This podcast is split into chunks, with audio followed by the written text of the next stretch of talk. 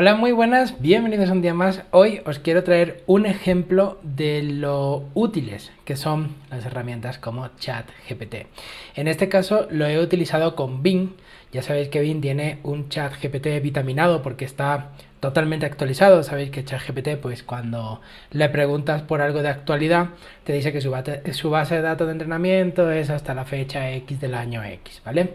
Entonces, como sabéis, eh, yo estoy pensando si renovar mi, ordenador personal. Yo tengo un MacBook Pro de 2013, tiene ya 10 años y estoy pensando en, renovarlo porque el cable que tiene pues ya apenas eh, consigo que, que, de una determinada manera pase corriente y estoy pensando en si cambiar el cable por unos 125 dólares aquí donde estoy viendo ahora o eh, no invertir más dinero en esa máquina porque ya tiene muchos años y comprarme una nueva máquina. Entonces estoy investigando mucho acerca de la MacBook Air con M2 porque creo que para el uso que yo le doy personal, no para el trabajo, para el personal, creo que no necesito una MacBook Pro. Así que estoy considerando esta opción eh, para renovar, ¿vale?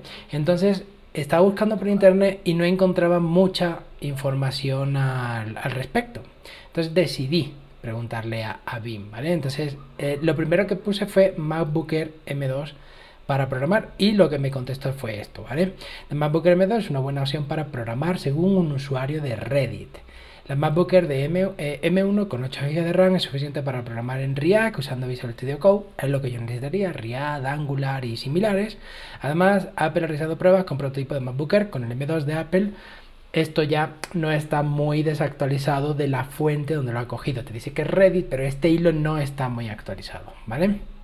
Bien, incluso te sugiere un vídeo, que este vídeo sí está eh, actualizado, ¿de acuerdo? Entonces, eh, yo le preguntaba que me gustaría saber si puedo conectar dos monitores, porque yo en mi setup actual tengo el portátil y dos monitores. Entonces, eh, aquí te comenta que con M1 y M2, pues no es posible conectar directamente eh, los dos monitores, pero te pone un hub de cómo lo puedes hacer, ¿no? a través del puerto USB 3.0 y además te sugiere vídeos. Entonces, yo ahora le...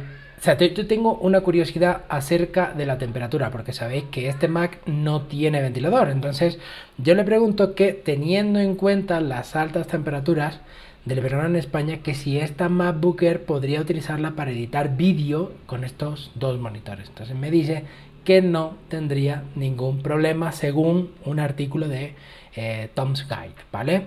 Entonces aquí te explica.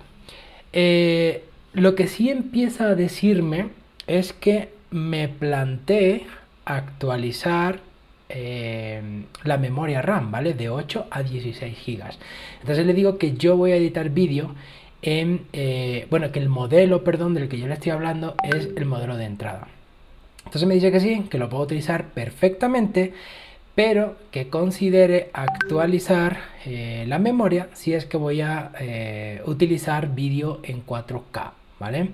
Entonces le digo que no, que voy a hacerlo en 1080 y me dice que es perfecto los 8 GB, pero que a futuro, si voy a hacer proyectos más grandes, que de nuevo me reconsidere la eh, opción de aumentar la cantidad de, eh, de memoria, ¿vale? Entonces, eh, fijaos cómo con una conversación ya puedes estar sabiendo, de acuerdo a información que ya hay publicada en internet, artículos, etcétera, qué es lo que te está pasando, ¿no? O sea, vale, con esto tienes, ¿vale? Pero si en un futuro quieres salirte de la norma y quieres hacer cosas más grandes, pues deberías plantearte desde un inicio aumentar la memoria RAM, ¿vale? Esas son las conclusiones que podemos sacar hasta ahora con la conversación que, tenemos, ¿vale?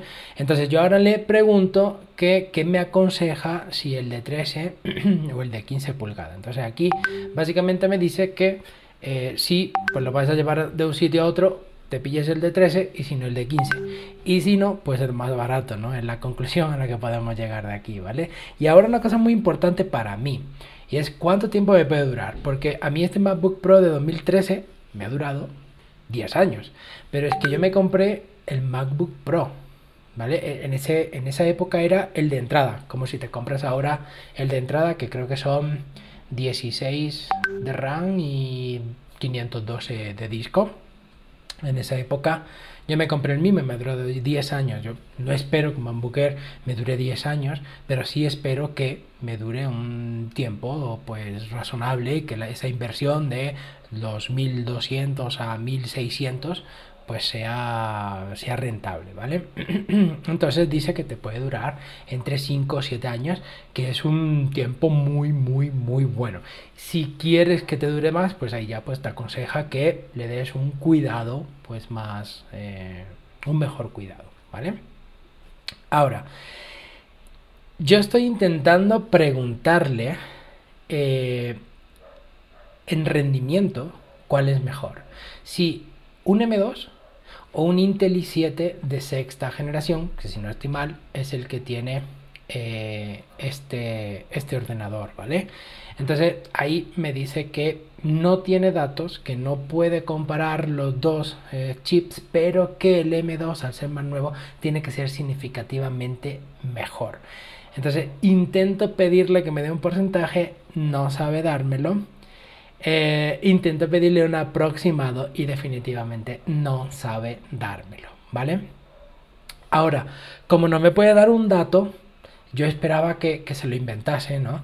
Entonces, eh, como no estaba yo recibiendo la respuesta que yo quería, entonces le estoy diciendo, tengo este MacBook Pro y quiero saber si es mejor o no. Entonces, fijaos que aquí incluso he cometido un typo, ¿vale? Le, eh, en, vez de en vez de la R he puesto la T y entonces me vuelve a responder lo mismo que como es un modelo más nuevo, pues tiene que ser mejor, ¿de acuerdo? Entonces, fijaos cómo eh, la cantidad de tiempo que nos puede ahorrar eh, estas herramientas tipo ChatGPT a la hora de investigar en Internet, ¿vale? Eh, porque todo esto es en función de artículos que está encontrando en internet. De hecho, te pone la fuente. Cuando la encuentras, te pone la fuente, ¿vale? Así que nada, solo quería mostraros este ejemplo de cómo podemos utilizar en nuestro día a día ChatGPT y lo útil que es, porque este trabajo y en las conclusiones, la conclusión a la que yo he llegado es que es mejor el MacBook Air M2 que el MacBook Pro de 2013, obviamente, y que con el modelo de entrada tengo suficiente.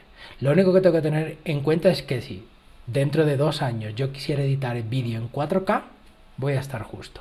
Eso es lo que tengo que tener en cuenta y eso es lo que he podido sacar en conclusión. Vamos a hacerle una última pregunta. Vamos a ver, si tuvieras que gastar 125 dólares en comprar el cable de carga para el MacBook Pro de 2013 o comprar una MacBook, perdón, lo he escrito mal, MacBook Air con M2, ¿qué harías? Vamos a ver, ¿qué, vamos a ver qué dice. Eh, no es lo más rápido del mundo, ¿vale? Así que démosle un momentito a ver qué es lo que, lo que nos sugiere. Eh, mm, precio del cable de carga, efectivamente, ok. Fijaos que ya me está diciendo que vale 80 dólares. Yo estoy pagando aquí un sobreprecio, ¿vale? Si está buscando, no. No me ha entendido la pregunta, ¿de acuerdo? Tendríamos que eh, formulársela de otra manera. Pero, eh, como podéis ver, es muy útil este tipo de herramientas. Han venido para quedarse y esto yo creo que es una revolución como lo fue en su día Google. Eh, aquella persona que cuando salió Google no sabía buscar en Google estaba directamente fuera. Entonces aquella persona que no sepa preguntar a, la, IA, que no sepa utilizar, prompts eh, correctos, eh, dentro de poco tiempo yo pienso que va a estar fuera igualmente de, la ecuación. Así que es súper importante que eh, si bien no dominemos la tecnología, que por lo menos estemos siempre eh, familiarizados con las nuevas tecnologías. Y por ello, siempre te dejaré en la nota del episodio eh, mis cursos de Git, de Java y de Go con un gran descuento. Nada más gente, nos vemos en la próxima.